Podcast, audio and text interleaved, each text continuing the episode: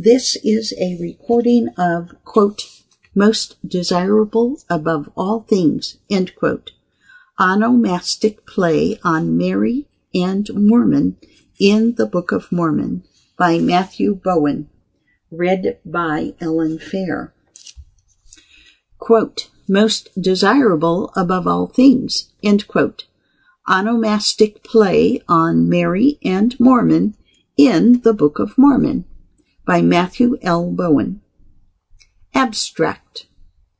The names Mary and Mormon most plausibly derive from the Egyptian word Murray, quote, love, desire, or wish, end quote. Mary denotes, quote, beloved, i.e., of deity, end quote, and is thus conceptually connected with divine love, while Mormon evidently denotes, quote, desire slash love is enduring, end quote. The text of the Book of Mormon manifests authorial awareness of the meanings of both names, playing on them in multiple instances.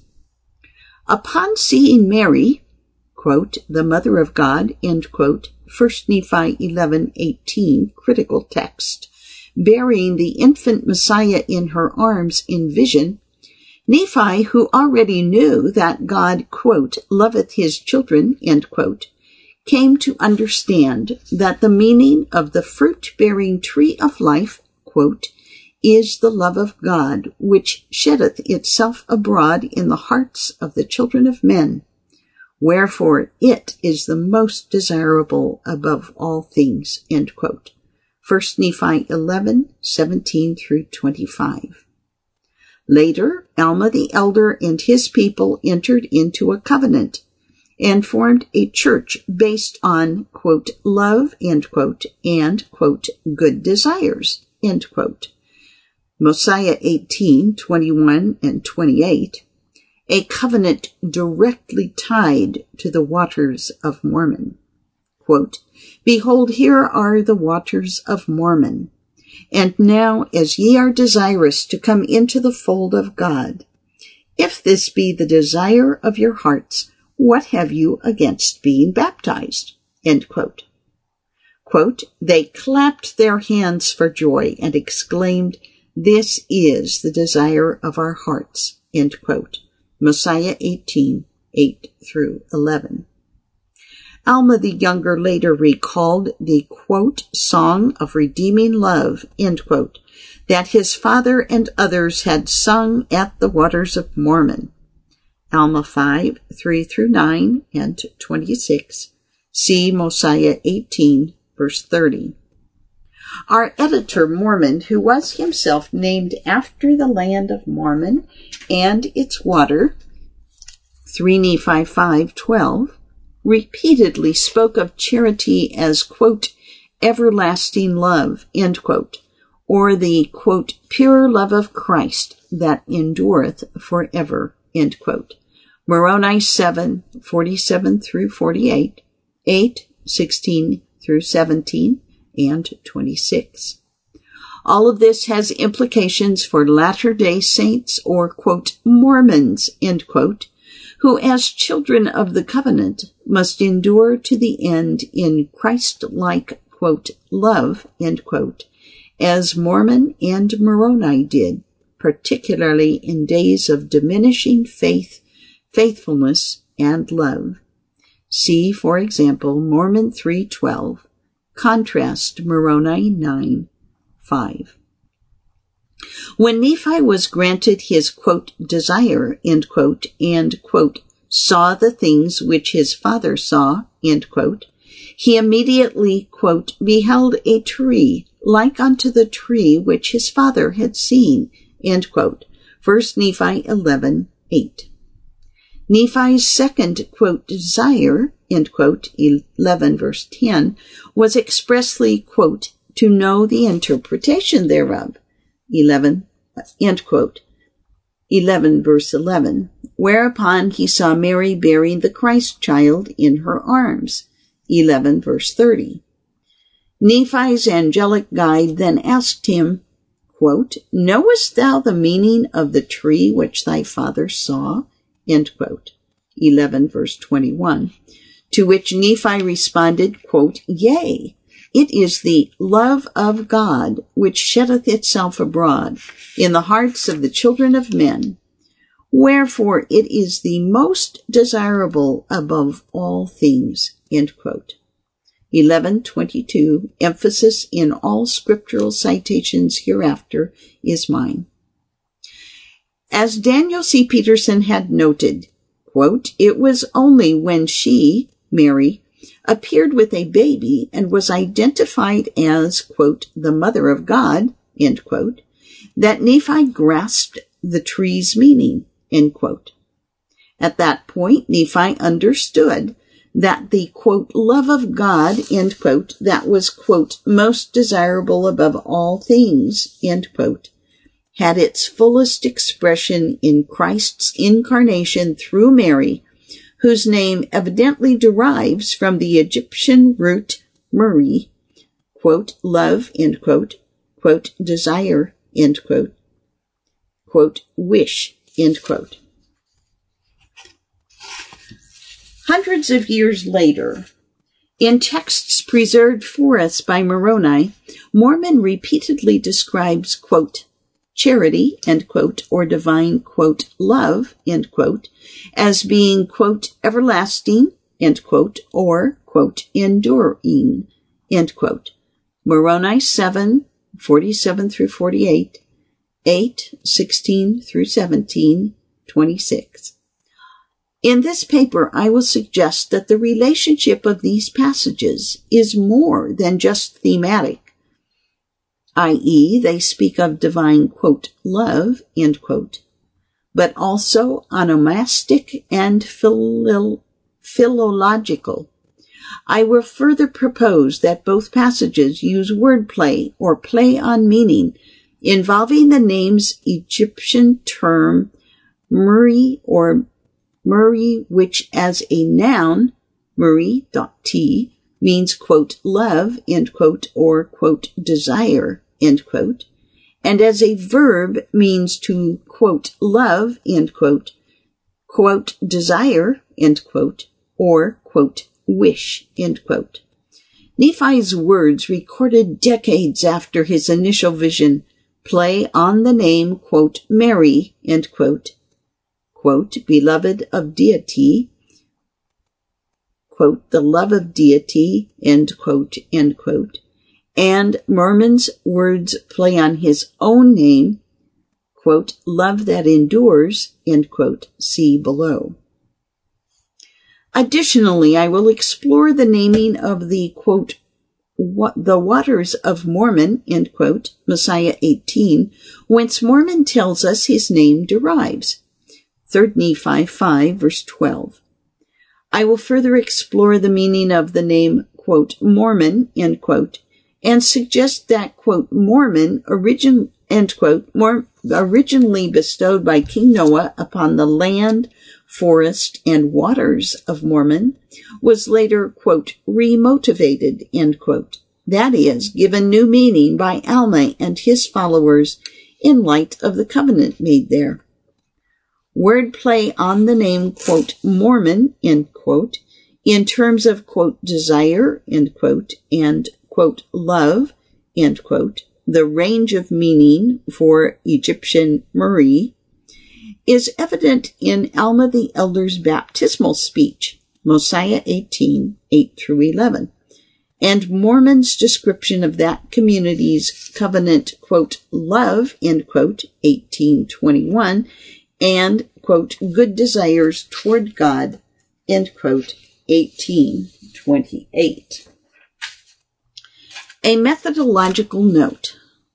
The two languages that Nephi indicates he knew were Hebrew and Egyptian. 1 Nephi 1 verse 2. For the nearly 1,000 years, these remained the spoken and literary languages of the Nephites. See especially Mormon 9, verse 32 and 33. While Moroni's explanation that the Nephites had, quote, altered, end quote, their writing systems, quote, according to their manner of speech, end quote, 9 verse 32, certainly suggests the presence of expected diachronic phenomena. For example, changes in pronunciation, creolization with other languages that occur in language. While we cannot know the precise contents of plates from which the Book of Mormon has been translated, we can use our knowledge of the languages that the Egypt that the Nephites said they used to posit reasonable suppositions about what they contain. Biblical scholars engage in this type of activity, i.e., textual criticism, when they analyze the ancient non-Hebrew witnesses to the text for example, the Greek Septuagint, LXX, the Syriac Peshitta, the Old Latin, etc. Using a knowledge of these other biblical languages can help us arrive at what the Hebrew Vorlagen, or forward position, of these texts may have looked like, vis-a-vis the Hebrew Masoretic text, pending further evidence. Whether the language on Nephi's small plates was Egyptian, Hebrew written in Egyptian script, or a stylized form of Egyptian scribal shorthand, I begin here from the presupposition that Nephi, whose own name was Egyptian and who had been taught Egyptian, 1 Nephi 1 verse 2, knew enough Egyptian for lexical associations to be made on Egyptian names and words, as I have argued elsewhere. In any case, onomastic wordplay can be detected through multiple layers of language. For example, a reader reading in English can detect the wordplay evident in the angel's words to Joseph recorded in Matthew 1 verse 21. Quote, and she shall bring forth a son, and thou shalt call his name Jesus. Greek, Ieson, Jesus, from the Hebrew Yeshua. For he shall save, Greek, so say, from the Hebrew Yosia, his people from their sins. End quote. Although the translated text is in English and the underlying text is Greek, Hebrew wordplay on Yeshua and the verb yasa to quote save end quote can be detected even beneath or behind the Greek. Another relevant example can be detected in the onomastic wordplay found in Genesis 9 and 10 See especially 9 verses 20 through 27 on the names Ham, Canaan, and the Hebrew word Ebed, quote, slave, end quote, and Egyptian hmm, slave, majesty. Gary A. Rendsburg observes the following. The word Ham corresponds to the Egyptian word hmm, quote, majesty, end quote, used commonly in the expression, hmm, quote, His Majesty, end quote, used to refer to the Pharaoh. But the same biconsonantal noun, hmm, also means, quote, slave, end quote, in Egyptian.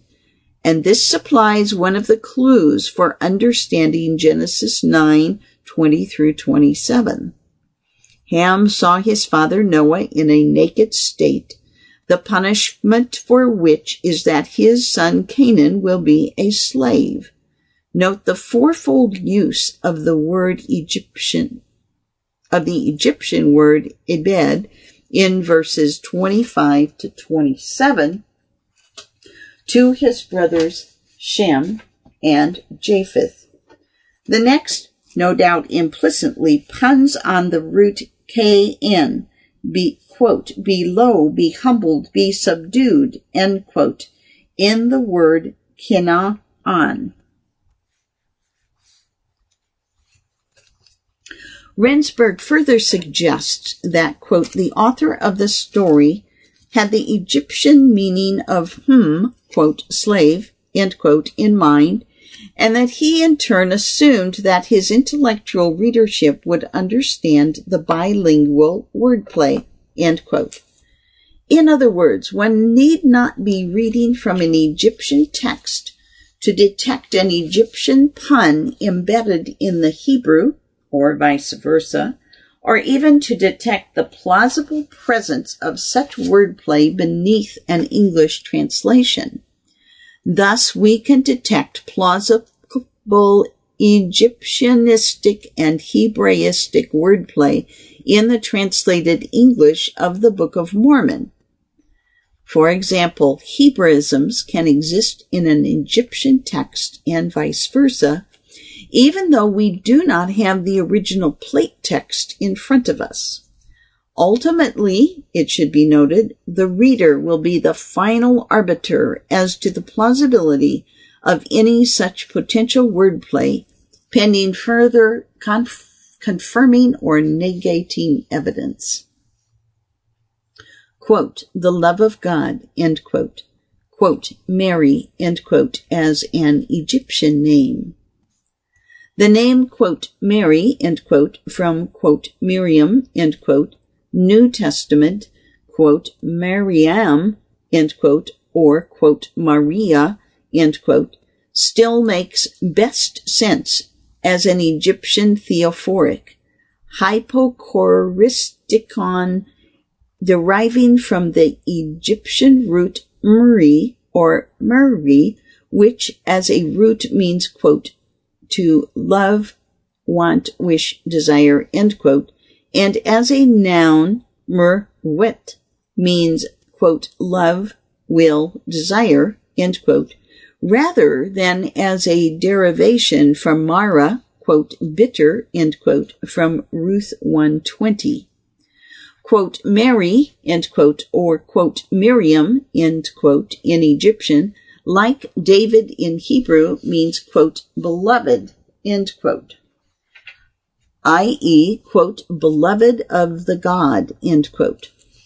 James K. Hoffmeier writes, quote, although there are many linguistic explanations for the final mem, M in Miriam, Mariam, there is agreement that Mary is the proposed writing of the root Marie, meaning, quote, love, end quote, or, quote, beloved, end quote, end quote. Egyptian names and epithets employing forms of the verb root Marie or Marie are widely attested. For example, the name Murray K3R, Marikari, which belonged to a king of the 10th dynasty, denotes, quote, the beloved of the sun's essence, end quote. The name of the 19th dynasty pharaoh was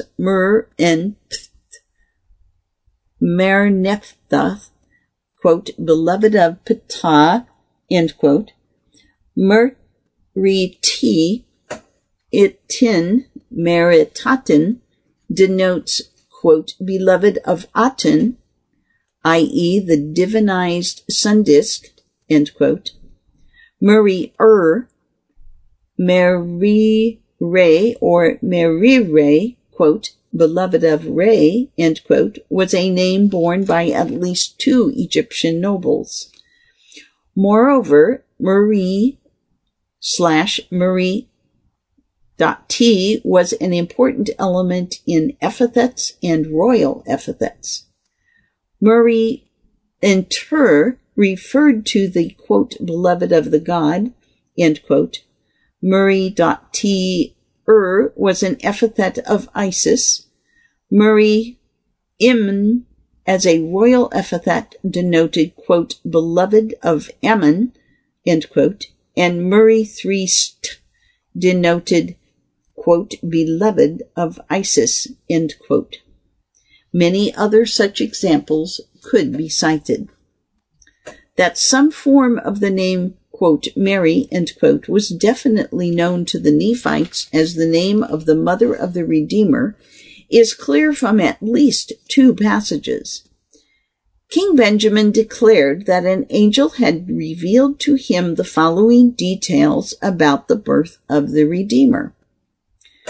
Quote, and he shall be called Jesus Christ, the Son of God, the Father of heaven and earth, the Creator of all things from the beginning, and his mother shall be called Mary.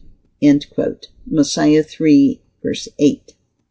Similarly, Alma declares to the church members in the city of Gideon, quote, And behold, he shall be born of Mary at Jerusalem, which is the land of our forefathers, she being a virgin, a precious and chosen vessel, who shall be overshadowed and conceive by the power of the Holy Ghost, and bring forth a son, yea, even the Son of God. End quote. Alma 7 verse 10. Jung describes the noun what uh, corresponding to the Coptic merit in a late Egyptian context as denoting not only, quote, love, wish, desire, end quote, but also, quote, choice, selection in the sense of loving hierarchically from, quote, above, end quote, end quote. The Hebrew adjective yakar slash yakara, quote, precious, valuable, end quote, quote, noble, end quote, is associated with wisdom, happiness slash Asherah, and the tree of life. Quote, happy, Azre, is the man that findeth wisdom, she is more precious, Yakara, than rubies. She is a tree of life to them that lay hold upon her. And happy, May Ushar, is every one that retaineth her. End quote. Proverbs 3, 13 through 18. See, for instance, 1 Nephi 8, verse 10, 11, verses 21 through 23. Alma's description of Mary as, quote, precious, end quote, is particularly interesting in this light. Nephi himself introduces the tree as the, quote, as, quote, the tree which is most precious above all, end quote. 1 Nephi 11 verse 9. Alma's use of language that alludes to Isaiah 7 verse 14 quote, Therefore the Lord himself shall give you a sign. Behold, a virgin, almah, shall conceive and bear a son, and shall call his name Emmanuel. End quote. And 1 Nephi 11, see further below, is unmistakable. His use of the adjective, quote, precious, quote, additionally recalls Nephi's description of the tree of life and its fruits to his brothers in 1 Nephi 15 verse 36. Quote, Wherefore the wicked are rejected, lined out, separated from the righteous and also from that tree of life whose fruit is most precious and most desirable, above, lined out, of all other fruits. Yea, and it is the greatest of all the gifts of God. Alma himself elsewhere alludes to the Lehi and Nephi's visions of the tree of life when he describes the fruit of the quote fruit end quote of faith and faithfulness of quote as quote desirable end quote and quote most precious which is sweet above all that is sweet and which is white above all that is white, yea, and pure above all that is pure. Alma 32, verse 42, language not only recalling Nephi's description of the tree of life and its fruit, but the virgin that he saw in 1 Nephi 11. Nephi reports Lehi as describing the tree of life and its fruit from the very first in terms of, quote, desire, end quote, and, quote, happiness, end quote, or, quote, joy, end quote. Quote, and it came to pass that I beheld a tree whose fruit was desirable to make one happy. End quote. First Nephi 8 verse 10. CF 11 verses 22 through 23. Lehi's phraseology deliberately plays on the language of the garden story and its description of, quote, a tree to be desired to make one wise, end quote. Genesis 3 verse 6. And as Daniel C. Peterson has noted, the expression, quote, make one happy, end quote, likely constitutes a wordplay on Hebrew ashrei, quote, happiness, end quote, literally, quote, happinesses, end quote, and the term Asherah, Asherah, a term which ultimately derives from the name Athri, TRT, the consort of El in the Canaanite pantheon, but was later used to describe a carved pole which, like the menorah, represented a kind of stylized tree of life. Moreover, Nephi records other instances in which his father Lehi connects the tree of life and its fruit with, quote, desire, quote, and, quote, desirability, of the fruit of the tree. And as I partook of the fruit thereof, it filled my soul with exceedingly great joy. Wherefore I began to be desirous that my family should partake of it also for I knew that it was desirable above all other fruit. End quote. 1 Nephi 8 verse 12. And it came to pass that I beckoned unto them, and I also did say unto them with a loud voice that they should come unto me and partake of the fruit, which was desirable above all other fruit. 1 Nephi 8 verse 15.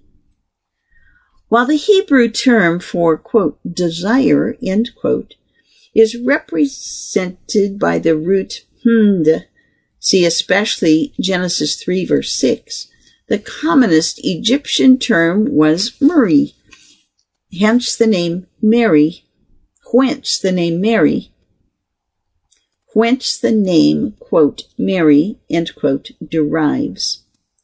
Although Lehi's description of the tree with its fruit lays tremendous emphasis on the quote, desirability quote, of the fruit of the tree, the meaning of the tree and its fruit was not immediately evident to any of his sons.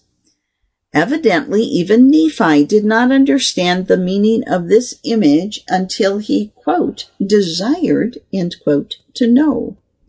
The apparent opaqueness of the symbolism was clearly a point of contention among his brothers, who argued over what their father's vision signified. After his own vision, Nephi understood the connection between the tree, the fruit of the tree, the quote, mother of God, end quote, according to the flesh, and her divine son. Quote, the most desirable above all things, end quote. Wordplay involving the meaning of the name, quote, Mary, end quote, in 1 Nephi 11. Nephi's description of, quote, tree of life, whose fruit is most precious and most desirable of all other fruits, quote, as, quote, the greatest of all the gifts of God, end quote, 1 Nephi 15 verse 36, original text, was addressed particularly to his brethren. Quote, and thus I spake unto my brethren, end quote, 15 verse 36, who had repeated difficulty, quote, believing, end quote, the words of Lehi their father and Nephi's words. Having already considered Alma's later collocation describing Mary as a, quote, precious and chosen vessel, end quote, Alma 7 verse 10, Nephi's above description of the, quote, tree, end quote, whose fruit is, quote, most desirable above all, end quote, can be seen as a wordplay on the name or on the meaning of the name, quote, Mary, end quote, quote, love, end quote, quote, desire, end quote, quote, wish, end quote. This becomes even clearer when we consider the dialogue between Nephi and his angelic guide, where a clear connection is made between the quote, tree, end quote, see for instance Asherah and the Asherah, Mary, quote, the love of God, end quote, and quote, desirability, end quote. And it came to pass that I looked and beheld the great city of Jerusalem, and also other cities. And I beheld the city of Nazareth. And in the city of Nazareth I beheld a virgin, and she was exceedingly fair and white. And it came to pass that I saw the heavens open, and an angel came down and stood before me. And he said unto me, Nephi, what beholdest thou? And I said unto him, A virgin, most beautiful and fair above all other virgins. And he said unto me, Knowest thou the condescension of God? And I said unto him, I know that he loveth his children. Nevertheless, I do not know the meaning of all things. And he said unto me, Behold, the virgin whom thou seest is the mother of God after the manner of the flesh. And it came to pass that I beheld that she was carried away in the spirit and after she had been carried away in the spirit for the face of a space of a time, the angel spake unto me, saying, Look. And I looked and beheld the virgin again, bearing a child in her arms. And the angel said unto me, Behold, the Lamb of God, yea, even the eternal Father. Knowest thou the meaning of the tree which thy father saw?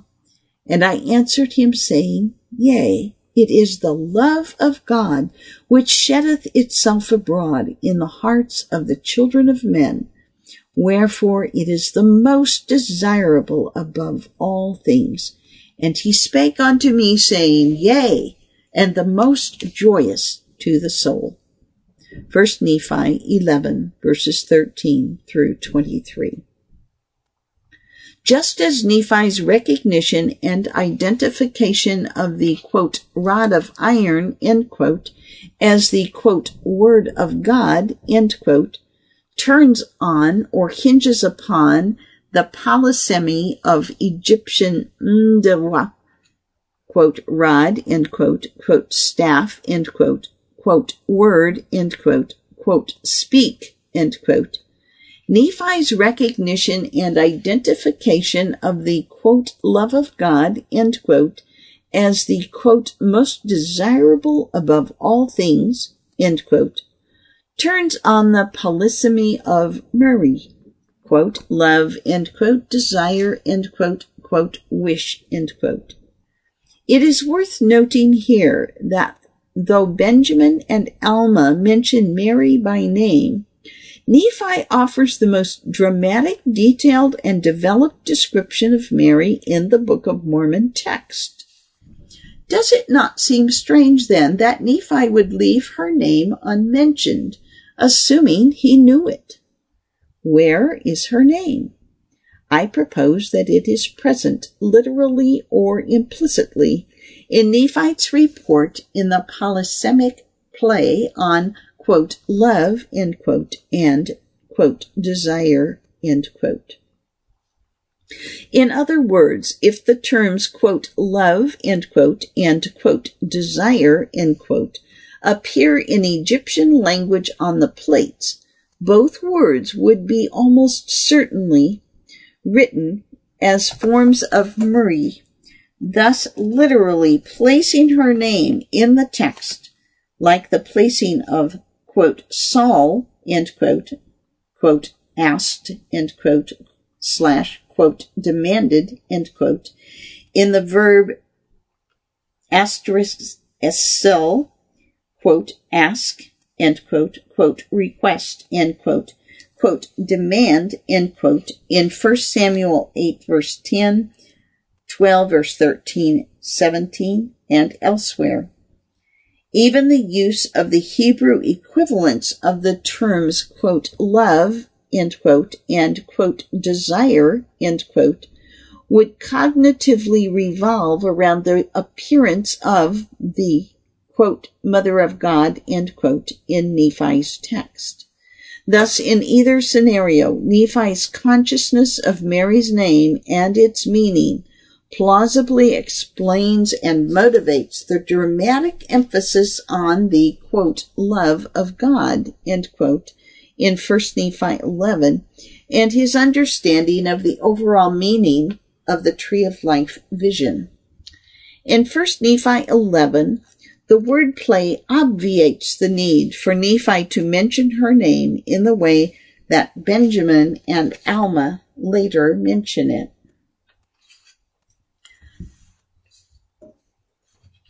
As if for emphasis, Nephi iterates it in 1 Nephi 11:25 that the quote living waters Hebrew Mayim Hayim are a representation of the love of God, and that the tree of life was a representation of the love of God. Again, the emphasis here is not only the quote rod, end quote, the word of God, but the quote love of God, end quote, the quote mother of God, end quote, quote, Mary, end quote, was a representation of the love of God, of the quote, love of God, end quote. See, for instance, Egyptian Murray T. Tur, quote, beloved of God, end quote. Water, of course, is a powerful symbol both of birth and rebirth, and thus baptism. It is at least noteworthy that Jesus describes the greatness or manifestation of the quote, love, quote, of God in his own incarnation. Quote, for God so loved the world that he gave his only begotten son. John 3:16 in the context of the necessity of baptism being, quote, born again, end quote, or, quote, born from above, end quote. Genethanai anothen, see John 3, verses 3 through 8, in his likeness. When Alma the Younger speaks of the, quote, song of redeeming love, end quote, he not only commemorates Israel's ancestors being, quote, redeemed, end quote, Exodus 15 verses 1 through 22, or, quote, pulled from the waters, end quote, like Moses, a name which incidentally connotes, quote, begotten of deity, end quote, or, quote, the deity is born, end quote, deriving from Egyptian Messiah, quote, beget, end quote, and, quote, drawer, end quote, or quote, pillar, end quote, puller, end quote. Hebrew morse is pointed as a pseudo-active participle of Marish Mizri, Exodus 2 verse 10, but also baptism and being, quote, born again, end quote. Alma the Younger will describe his being, quote, born again, end quote, as being, quote, snatched, end quote. See, for instance, Yameseni, quote, he pulled, drew me, pulled me out of many waters, end quote. 2 Samuel 22 slash Psalm 18 verse 17, 16. See, for instance, Moses 1 verse 25. His father Alma the elder, like Moses anciently, quote, pulled, end quote, his people from the waters of baptism or rebirth. 1 Corinthians 10 verse 2. The waters of Mormon, Mosiah 18, the pure waters versus bitter or filthy waters, which Mormon's text tells us symbolized, quote, desire, end quote, or, quote, love, end quote. Quote, if this be the desire of your hearts, end quote. The origin and etymology of, quote, Mormon, end quote, and Alma's remotivation of its meaning. According to Mormon, King Noah was responsible for naming the land of Mormon and its environs. Quote, and it came to pass that as many as did believe him did go forth to a place which was called Mormon, having received its name from the king, being in the borders of the land, having been infested by times or at seasons by wild beasts. Mosiah 18 verse 4. Although the text here does not specifically name Noah as the king, it seems clear from the language of Mosiah 18 verse 31 that Noah is the king alluded to in both passages. Quote, and these things were done in the borders of the land that they might not come to the knowledge of the king. The naming of Mormon would thus constitute one of the few positive aspects of Noah's reign and legacy. But what does the word Mormon mean? In a two-part study, Paul Hoskisson explored possible origins and etymologies for the name Mormon. I concur with Hoskisson and President Gordon B. Hinckley that the quote, more good, end quote, etymology from the 1843 Times and Seasons letter with which many Latter day Saints are familiar and which is often taken as authoritative is instead figurative. I.e., the Bible is the quote, good, good, end quote, book. The Book of Mormon is a book of quote, more good, end quote.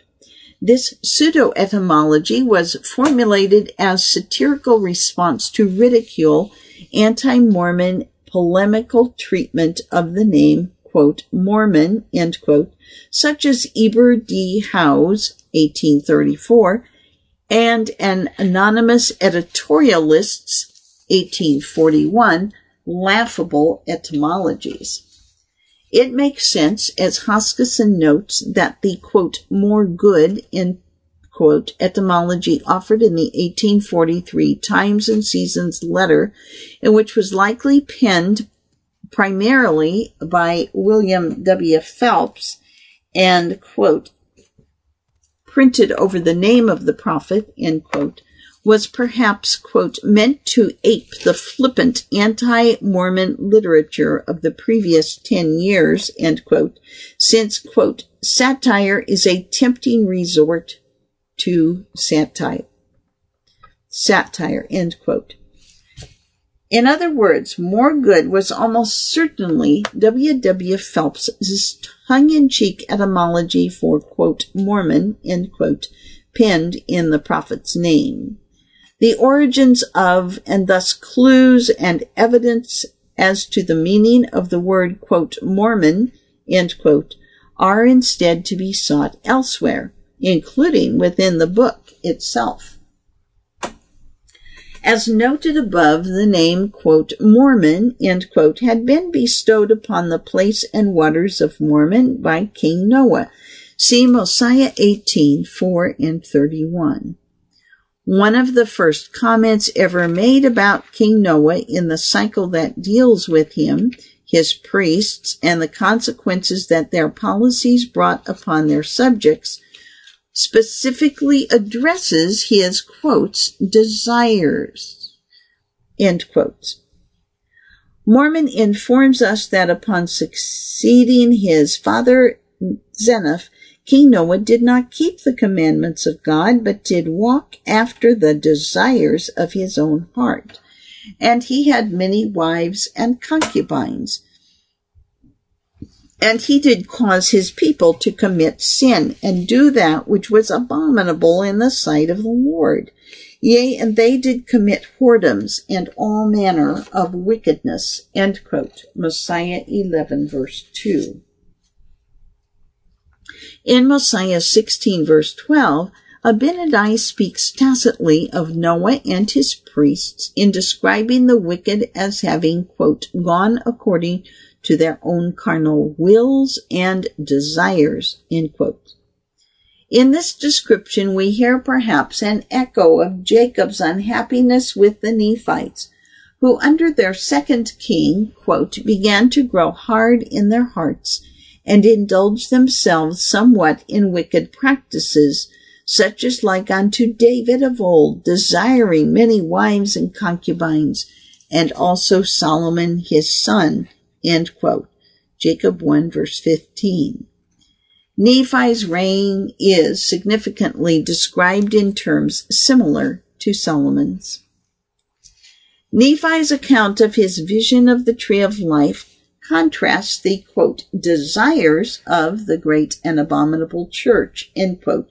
First Nephi 13 verse 8, i.e. the quote, great and spacious building, end quote, CF Noah's quote, spacious palace, end quote, Mosiah 11:9, opposite the tree of life in his vision, with the fruit of the tree of which is, quote, the most desirable above all things, end quote, and the, quote, most joyous to the soul, end quote.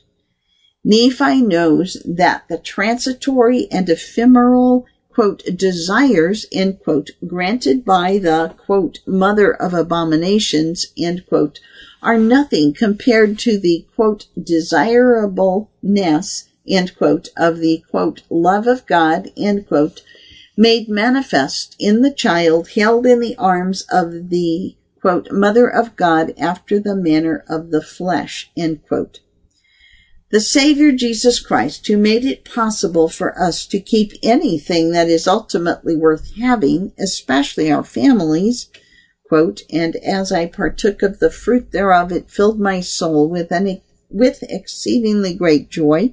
Wherefore I began to be desirous that my family should partake of it also, for I knew that it was desirable crossed out, desirous above all other fruit. First Nephi, end quote, Nephi 8 verse 12. The Egyptian element Mari, from which the name, quote, Mary, end quote, is derived, is also most plausibly the first element in the name, quote, Mormon, end quote, as Hugh Nibley proposed long ago. The best candidate or the least problematic candidate for the second element is Egyptian mun. Quote, be firm, established, enduring, end quote, quote, steadfast, end quote, quote, remain, end quote. Benjamin Urrutia proposes that the, quote, Mormon, end quote, derives from a combination of Marie, quote, love, plus "men" with the meaning, quote, love established forever, end quote, or as Robert F. Smith phrases it, quote, strong slash firm love, end quote, or, quote, love remains steadfast slash firm, end quote. Even if the scientific etymology differs slightly or even greatly from the foregoing suggestions, which I suspect are near the mark, the plausible presence of lexical elements corresponding to Murray and Mun are sufficient to posit onomastic wordplay or play on meaning. The lexemes Murray and Mun can at the very least be heard in the name, quote, Mormon, end quote, i.e. they are phonologically evident.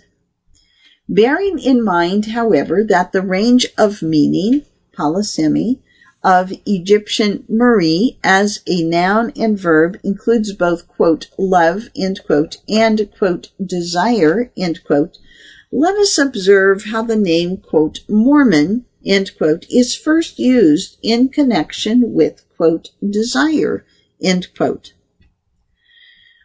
Mosiah 18.4 indicates that King Noah, who, as Mormon earlier informed us, quote, did walk after the desires of his own heart, quote, and had, quote, gone according to his own carnal will and desires, end quote, bestowed the name, quote, Mormon, end quote, upon, quote, the place of Mormon, end quote, with its forests and, quote, fountains, end quote, of, quote, pure water, end quote, 18 verse 5, on presumably account of the fact that their physical beauty, see for instance Mosiah 1830, educed or awakened, quote, strong slash firm desire, end quote, quote, everlasting desire, end quote, quote, everlasting love, end quote, or,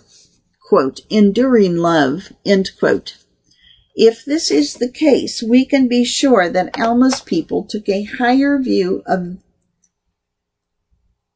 what that, quote, desire, end quote, or, quote, love, quote, end quote, should have been. See especially Mormon 18 verses 8 through 11 and 28 and discussion further below. For them, this quote, desire, end quote, was primarily spiritual rather than physical. See F. Abinadi's teaching in Mosiah 15 verse 5. It must be significant that neither Alma nor his people make any attempt to rename, quote, the place of Mormon, quote, quote, the waters of Mormon, or, the forest of Mormon, from what the king, Noah, had named it. In fact, the word desire, is a Leitwort, lead word or key term in Alma's baptismal speech and his articulation of the covenant that the people of his community were entering into. Alma's speech, I propose, is not simply a covenant speech, but a conscious attempt at, quote, remotivating, end quote, the name, quote, Mormon, end quote, which Noah had bestowed on this locale, with connotations more in line with his community's newfound values and more appropriate to their activities there. And it came to pass that he said unto them, Behold, here are the waters of Mormon, for thus were they called. And now, as ye are desirous to come into the fold of God and to be called his people, and are willing to bear one another's burdens that they may be light. Yea, and are willing to mourn with those that mourn, yea, and comfort those that stand in need of comfort, and to stand as witnesses of God at all times and in all things and in all places that ye may be in, and be numbered with those of the first resurrection, that ye may have eternal life. Now I say unto you, if this be the desire of your hearts, what have you against being baptized in the name of the Lord as a covenant, as a witness before him that ye have entered into a covenant with him, that ye will serve him and keep his commandments, that he may pour out his spirit more abundantly upon you? And now when the people had heard these words, they clapped their hands for joy and exclaimed, This is the desire of our hearts. Mosiah 18, 8 through 11. We note that Alma's speech begins with an invocation of the word, quote, Mormon, end quote. Quote, Behold, here are the waters of Mormon, end quote.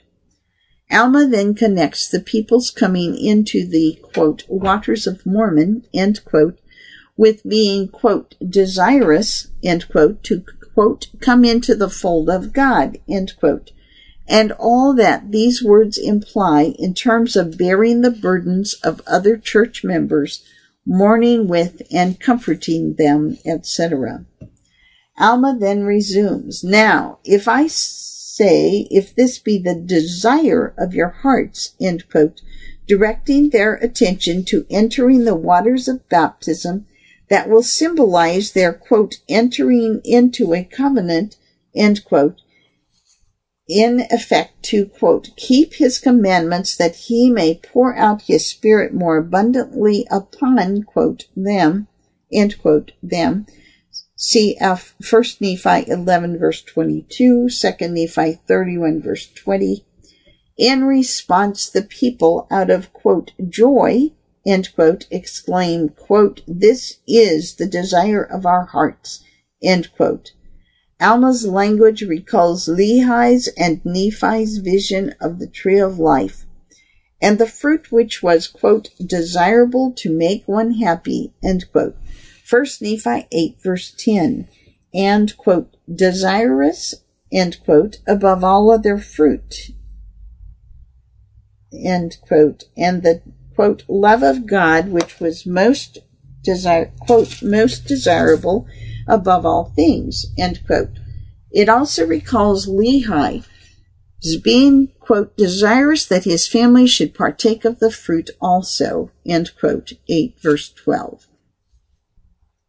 Mormon further informs us that this baptismal covenant had the community seeing, quote, eye to eye, end quote, or with, quote, one eye, end quote. Mosiah 18 verse 21 and were, quote, at one, end quote, in love, in quote, love, end quote.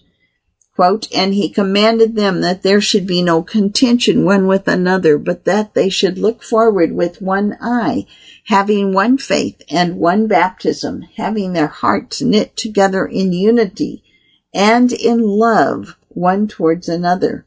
End quote. Mosiah 18 verse 21. Mormon further describes that the people were obliged to, quote, impart of their substance of their own free will and good desires towards God and to those priests that stood in need, yea, unto every needy, naked soul, end quote. Mosiah 18 verse 28. The blessings of the covenant life experienced at Mormon were so wonderful to the 450 souls who partook of them that the place, its waters, and forest were remembered in a hymn that Mormon, who, as has been noted, was named after this place with its forests and waters, preserves for us. And now it came to pass that all this was done in, in, Mormon, yea, by the waters of Mormon, in the forest that was near the waters of Mormon, yea, the place of Mormon, the waters of Mormon, the forest of Mormon. How beautiful are they to the eyes of them who there came to the knowledge of their Redeemer. Yea, and how blessed are they, for they shall sing to his praises, to his praise forever. Mosiah 18 verse 30. The hymn, in language reminiscent of Isaiah, quote, how beautiful upon the mountains, end quote, Isaiah 52 verse 7, and Abinadi's use of Isaiah helps us understand the role of the beautiful waters, forest, and land of Messiah in fostering the enduring, quote, desire quote, and abiding, quote, love that, re, quote, that remained in the hearts of Alma's people, quote, forever. It further helps understand just how powerful the memory of these events remained in the church that Alma himself established and that was reestablished or reorganized later by Jesus himself. See 3 Nephi 11 through 27.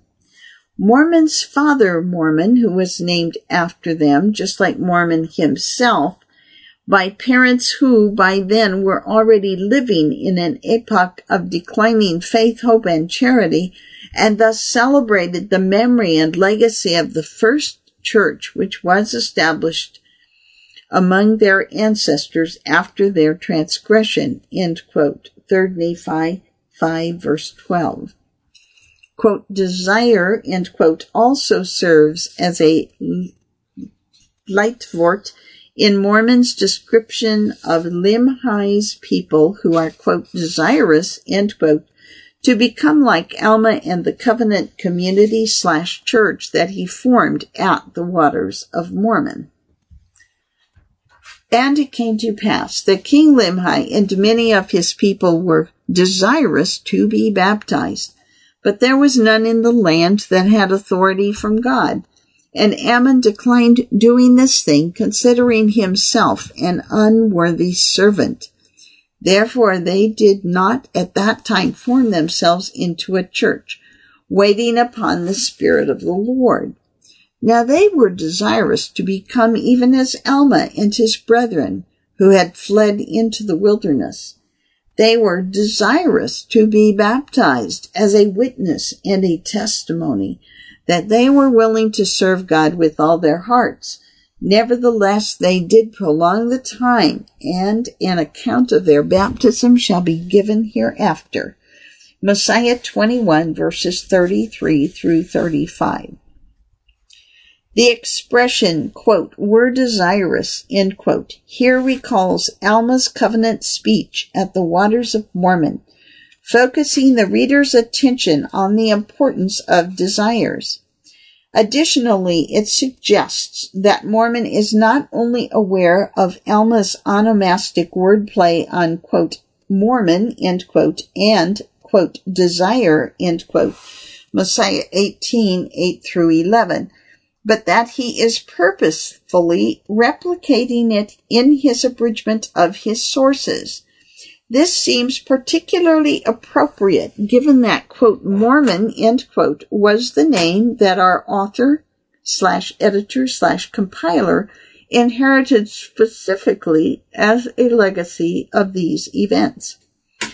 Mormon does something similar in Mosiah 25 as Limhi's people reunite with Alma's people and the Nephites and Mulekites of Zarahemla. And it came to pass that after Alma had taught the people many things, and had made an end of speaking to them, that King Limhi was desirous that he might be baptized, and all his people were desirous that they might be baptized also. Therefore Alma did go forth into the water and did baptize them. Yea, he did baptize them after the manner he did his brethren in the waters of Mormon. Yea, and as many as he did baptize did belong to the church of God, and this because of their belief on the words of Alma. Mosiah 25, verses 17 and 18. Here again, Mormon stresses the connection between, quote, desires, end quote, or, quote, desirousness, end quote, with the name Mormon and being baptized. Here, however, they are not baptized in the waters of Mormon since that opportunity was no longer available, but they are baptized after the manner that Alma did baptize his brethren in the waters of Mormon. Thus they entered the same quote, Mormon, end quote, covenant predicated upon the same, quote, desires, end quote. Mosiah 18, verses 8 through 11 and 28. Singing, quote, redeeming love, end quote. The impact of Alma's people's experiences at the waters of Mormon remains evident generations afterward.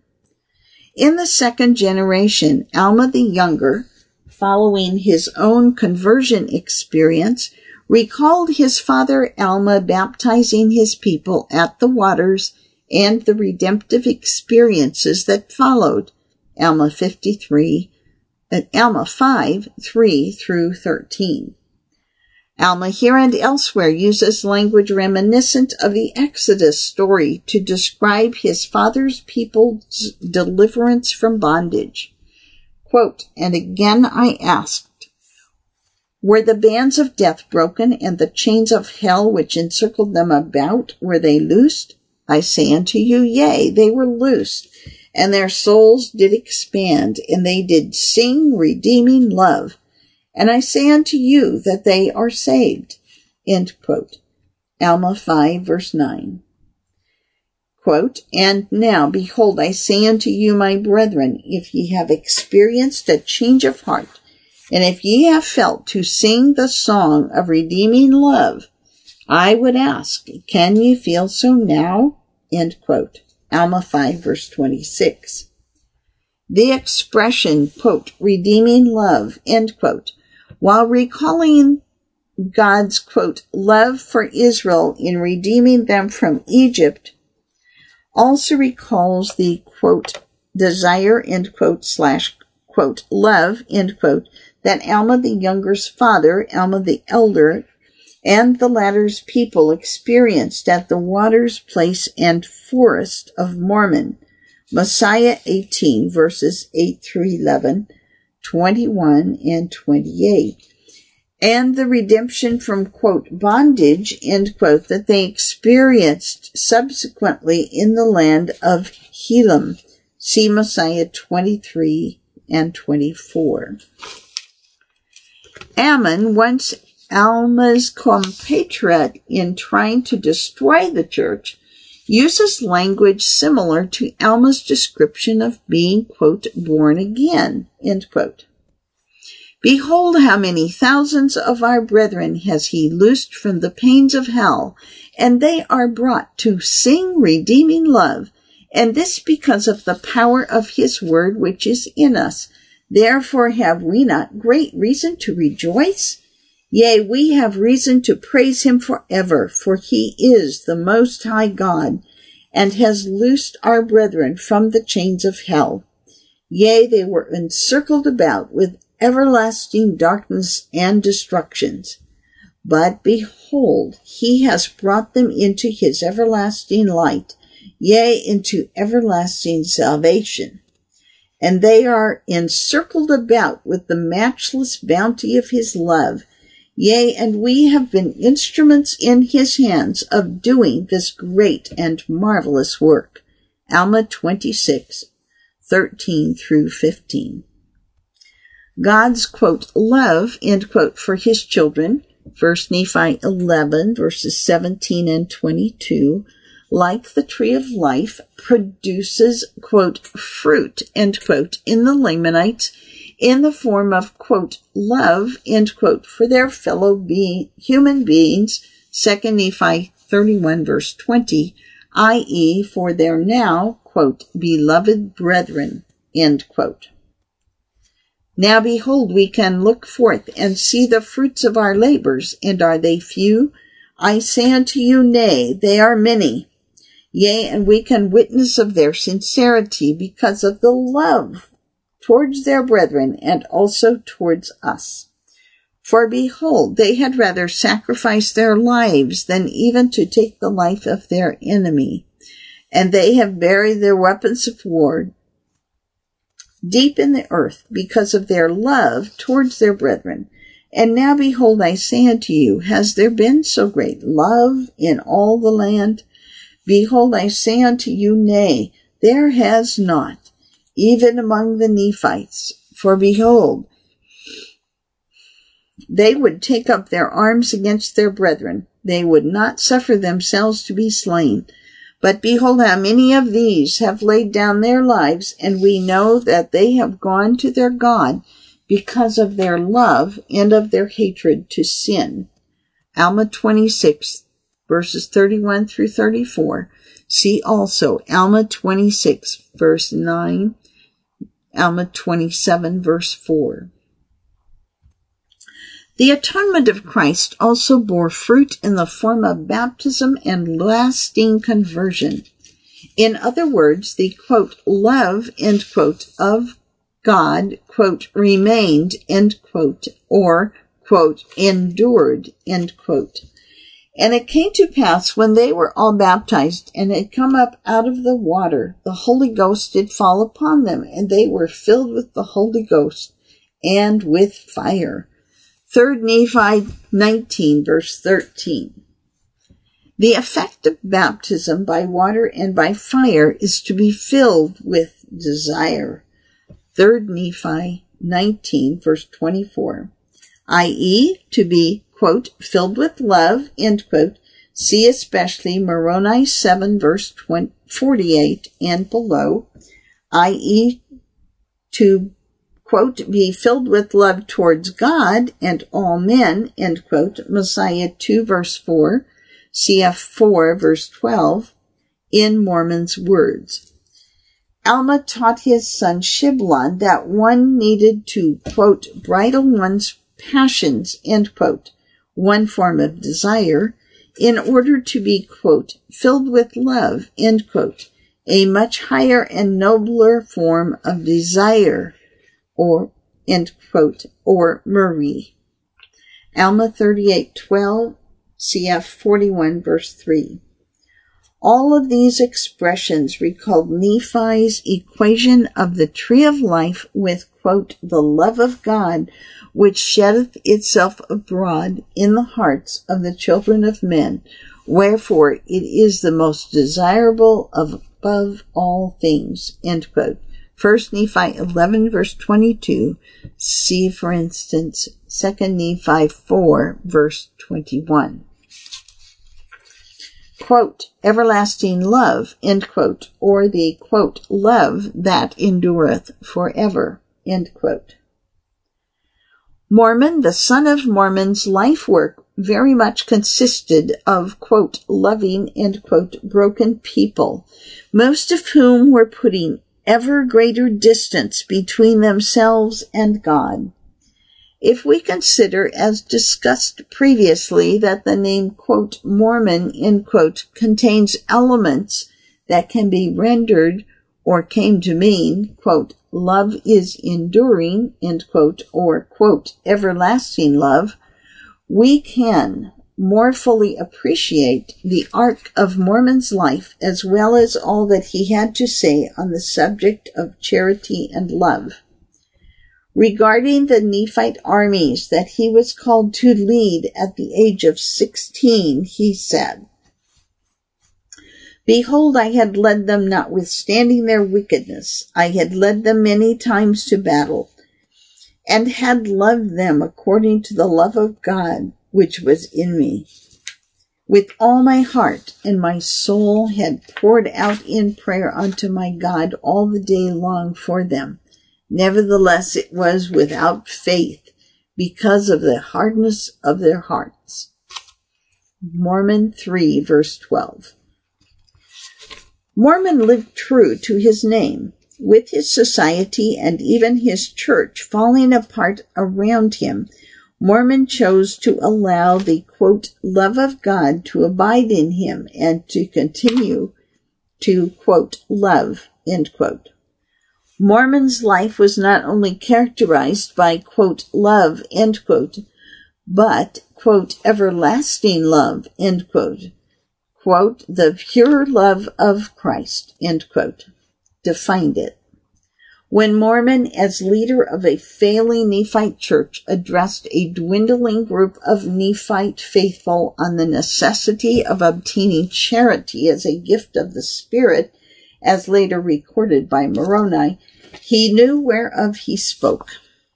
To the end, both Mormon and Moroni refer to the Lamanites, the very people who slaughtered their family, kindreds, and friends,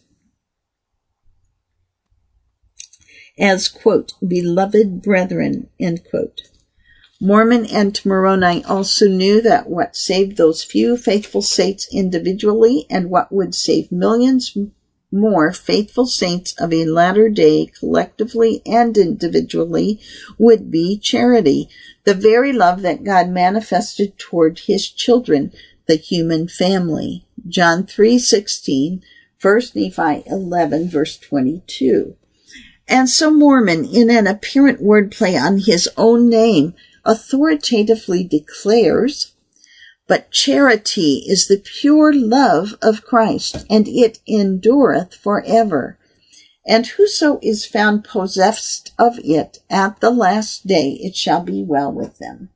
Wherefore, my beloved brethren, pray unto the Father with all the energy of heart, that ye may be filled with this love, which he hath bestowed upon all who are true followers of his Son, Jesus Christ Cf 3 Nephi 5 verses 12 and 13. Moroni 7 47 and 48.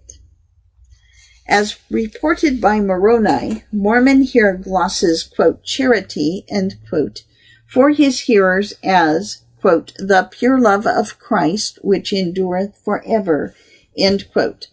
This close juxtaposition of the terms, quote, love, end quote, and quote, endureth forever, end quote, fits nicely with the proposed etymology of Mormon, i.e., quote, love is enduring, quote, um, slash, abiding, end quote, see above. Most readers will note the clear parallelism between Mormon's description of charity and Paul's in 1 Corinthians 13, the quote, hymn to charity, end quote. Although Mormon clearly did not have access to Paul's writings, both men are plausibly quoting from a common source, perhaps one to which Nephi also had access on the brass plates many years before Paul and Mormon. In any case, Mormon says that charity not only, quote, endures all things, end quote, Moroni 7 verse 45, cf. 1 Corinthians 13 verse 7, and, quote, abides, end quote, but that it, in, quote, endureth forever, end quote, wording that differs from Paul's version of the hymn, but still matches the schematics of the proposed wordplay involving Egyptian men. The description of the quote, pure love of Christ, quote, recalls the covenant of quote, love, quote, that Alma's people made at the pure, waters of Mormon. It also recalls the quote, pure, end quote, fruit of the tree of life as described by Alma the Younger.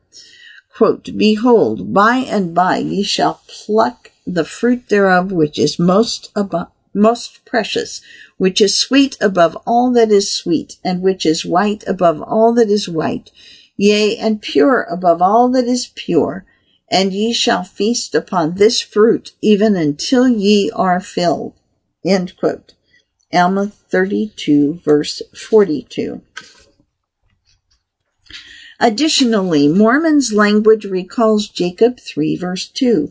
Quote, O all ye that are pure in heart, lift up your heads and receive the pleasing word of God and feast upon his love. For ye may, if your minds are firm forever. Like the latter passage, Mormon's speech on faith, hope, and charity recalls Nephi's vision of the tree of life and Nephi's formulation of the gospel derived from his vision of the tree. Quote, Wherefore ye must press forward with steadfastness in Christ, having a perfect brightness of hope and a love of God and of all men Wherefore, if ye shall press forward, feasting upon the word of Christ, and endure to the end, behold, thus saith the Father, ye shall have eternal life. This passage particularly influenced Mormon's speech in Mormon 7. In addition to his definition of charity recorded in Moroni 7 verses 47 and 48, quote, love that endureth forever, end quote, Mormon similarly defines and describes charity in a letter written to his son Moroni on the subject of the baptizing of little children. Behold, I speak with boldness, having authority from God, and I fear not what man can do, for perfect love casteth out all fear, and I am filled with charity, which is everlasting love. Cf. Quote, Mormon, end quote. Wherefore all children are alike unto me. Wherefore I love little children with a perfect love, and they are all alike and partakers of salvation. Moroni 8 verses 16 through 17. Here Mormon glosses, quote, charity, end quote, as, quote, everlasting love, end quote, which again suggests that the words being used for both, whatever they were, are not the same. Speaking with divine, quote, authority, end quote, Mormon speaks as if he were the Lord himself like Jesus' disciples in 3rd Nephi who are, quote, filled with desire, end quote, 3rd Nephi 1924, of which he is now one, 3rd Nephi 5, 12 through 13, Mormon is, quote, filled with everlasting love, end quote. The meaning of his name the quote, love which, end quote, which, quote, sheddeth itself abroad in the hearts of the children of men, end quote. 1 Nephi 11 verse 22 empowers Moroni, empowers Mormon to address the issue with boldness.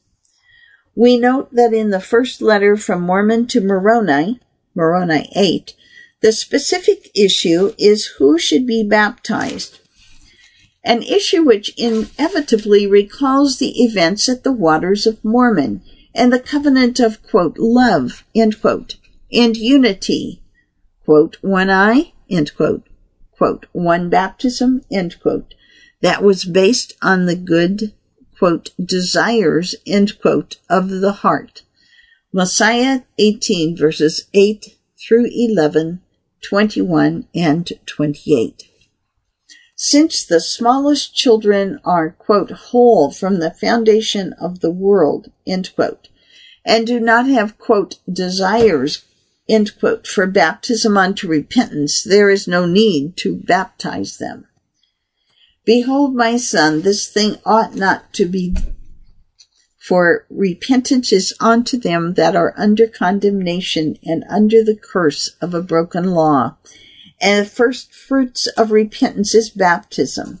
And baptism cometh by faith unto the fulfilling the commandments. And the fulfilling the commandments bringeth remission of sins. And the remission of sins bringeth meekness and lowliness of heart. And because of meekness and lowliness of heart, and because of cometh the visitation of the Holy Ghost, which Comforter filleth with hope and perfect love, which love endureth by diligence unto prayer, until the end shall come when all the saints shall dwell with God. Moroni 8, 24 through 26. Mormon's description of repentance and baptism as prerequisites to the reception of the Holy Ghost or Comforter, which filleth with, which, quote, filleth with hope and perfect love, end quote, and his statement that, quote, love endureth by diligence unto prayer, end quote, is a deliberate allusion to and summation of his ancestor Nephi's teachings on the doctrine of Christ. 2 Nephi 31 and 32, especially 31 verse 20. It is also a reminder of the quote, love of God which sheddeth itself abroad in the hearts of the children of men. Importantly, Moroni also preserves a second letter from his father Mormon, which captures just how depraved Nephite society had become. Where Alma's church at the waters of Mormon had been characterized by their good, quote, desires, end quote, towards God, Mosiah 18 verses 8 through 11 and 28, and, quote, love, end quote, 18 verse 21, Nephite society apart from the few, quote, peaceable followers of Christ, is now entirely absent of it. Quote, for so exceedingly do they anger that it seemeth me that they have no fear of death, and they have lost their love one towards another, and they thirst after blood and revenge continually. End quote. Moroni 9 verse 5 thus a linking term shared by all three texts authored by or spoken by Mormon, included by Moroni at the end of his record, is the word, quote, love, end quote. In both Moroni 7 and 8, Mormon describes the, quote, love, end quote, requisite for eternal life in terms that match the most plausible etymology and meaning of, quote, Mormon, end quote i.e., love, quote, love that endureth, end quote, or, quote, everlasting love, end quote. Moroni 7 verse 47, 8 verse 17 and 26. Mormon 9 verse 5, on the other hand, emphasizes that the Nephites have entirely, quote, lost, end quote, this, quote, love, end quote. It is reasonable then to surmise that not only is Moroni conscious of his father's use of this term in connection with the latter's own name, but that Moroni uses love as his basis, uses quote love end quote as his basis for linking all three texts. We see supporting evidence for this in Ether chapter 12, where Moroni discusses faith, hope, and charity in the context of the self-destruction of the Jaredite nation, a Gentile nation which, like the Israelite Nephites, had entirely lost its quote, love, quote. Moroni knows that the only hope for the latter day Gentiles is for them to obtain charity, quote, the love of God, end quote. 1 Nephi 11 verse 22, or the quote, pure love of Christ, end quote. Moroni 7 verse 47. And now I remember that thou hast said that thou hast loved the world, even unto the laying down of thy life for the world, that thou mightest take it again to prepare a place for the children of men. And now I know that this love which thou hast had for the children of men is charity. Wherefore, except men shall have charity, they cannot inherit that place which thou hast prepared in the mansions of thy Father. Wherefore I know by this thing which thou hast said, that if the Gentiles have not charity because of our weakness, that thou wilt prove them, and take away their talent, yea, even that which they have received, and give unto them who shall have more abundantly. And it came to pass that I prayed unto the Lord that he would give unto the Gentiles grace that they might have charity. And it came to pass that the Lord said unto me, If they have not charity, it mattereth not unto thee. Thou hast been faithful. Wherefore thy garments shall be made clean.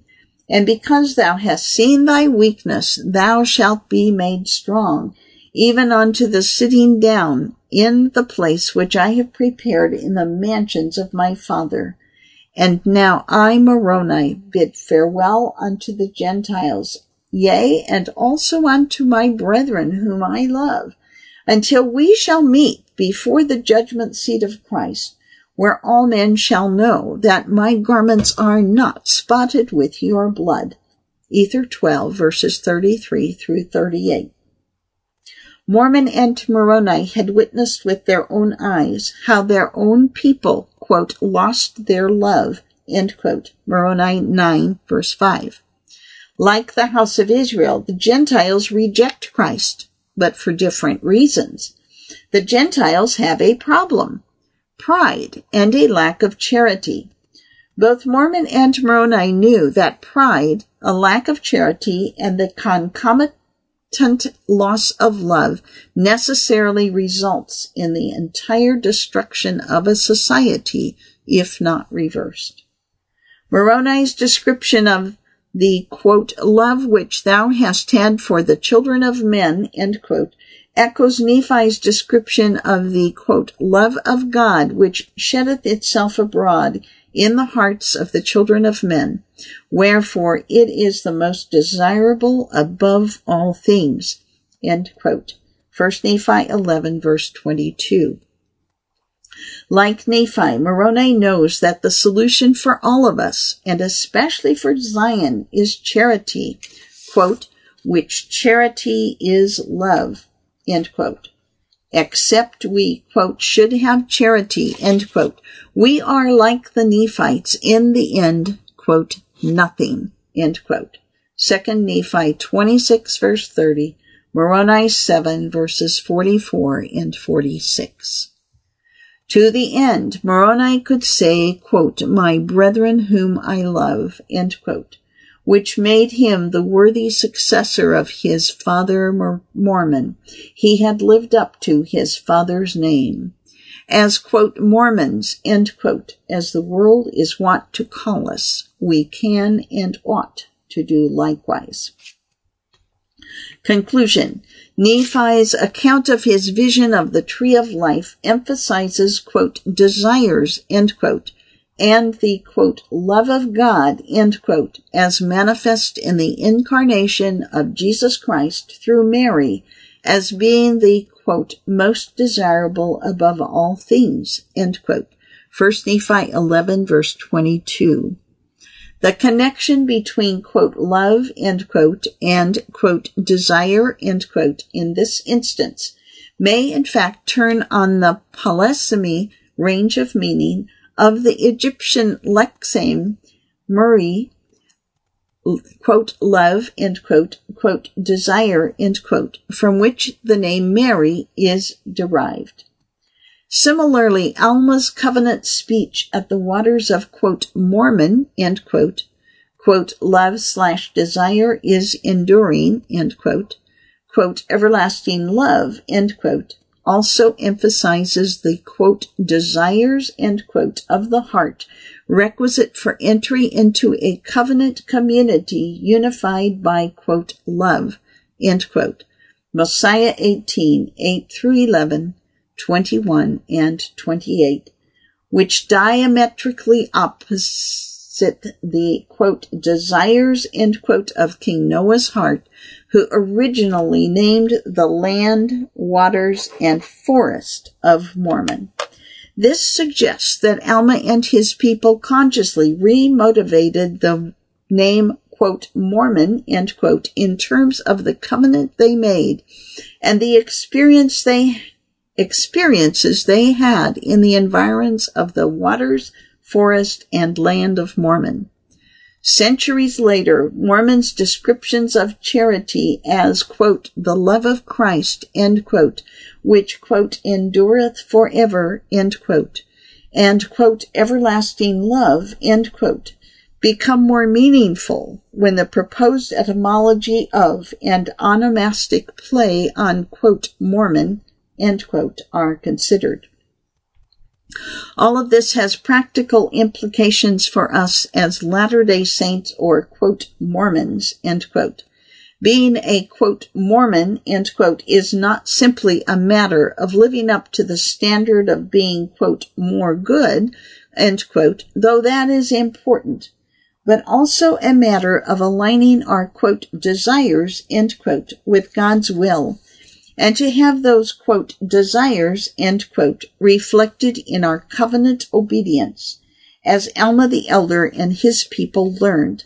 Mosiah 18 verses 23 through 24. Alma the younger learned that desire, quote, desires, end quote, needed to be disciplined. Alma 29 verses 4 through 7. See Alma 38 verse 12. Like Mormon and Moroni, we need to be filled with, quote, everlasting love, end quote. Moroni 8 verse 17, or, quote, charity, end quote. Particularly in a world of declining faith, when sometimes it seems things are falling down around us and others are losing their, quote, love, end quote.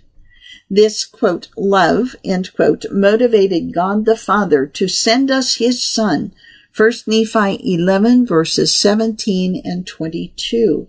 And it motivated the Savior to lay down his life for us. 2 Nephi 26 verse 24. It will similarly motivate us to place on the altar whatever is necessary. To be a quote Mormon end quote in the 21st century should mean inasmuch as it is possible to always be filled with, quote, everlasting love, end quote. Quote, love that endureth, end quote. Moroni 7 verse 47, 8 verse 26. Or the, quote, pure love of Christ, end quote, 7 verse 47. And to, quote, endure, end quote, in that love to the end at that time, we will not only, quote, be judged according to our works, but the desires of our hearts. Alma 41 verse 3. Though iniquity abounds, our, quote, love, end quote, as Latter-day Saints must not, quote, wax cold, end quote. Matthew 24 verse 12, D&C 45 verse 27, Joseph Smith, Matthew 1 verses 10 and 30. The author would like to thank Dan Peterson, Jeff Bradshaw, Reva Bowen, Atali Isaacson, and Koolina Mills. Special thanks go to Ben Huff for suggestions that have improved this paper. This has been a recording of most, quote, most desirable above all things, end quote, onomastic play on Mary and Mormon in the Book of Mormon by Matthew Bowen. Originally published in Interpreter, a Journal of Mormon Scripture, Volume 13, 2015, pages 27 through 61, read by Ellen Fair. This audio recording is copyrighted under a Creative Commons license and may be freely distributed if it remains unchanged. The journal and its website are credited and is for non-commercial use. A printed version of this and many other articles and resources on Mormon scripture can be found at mormoninterpreter.com.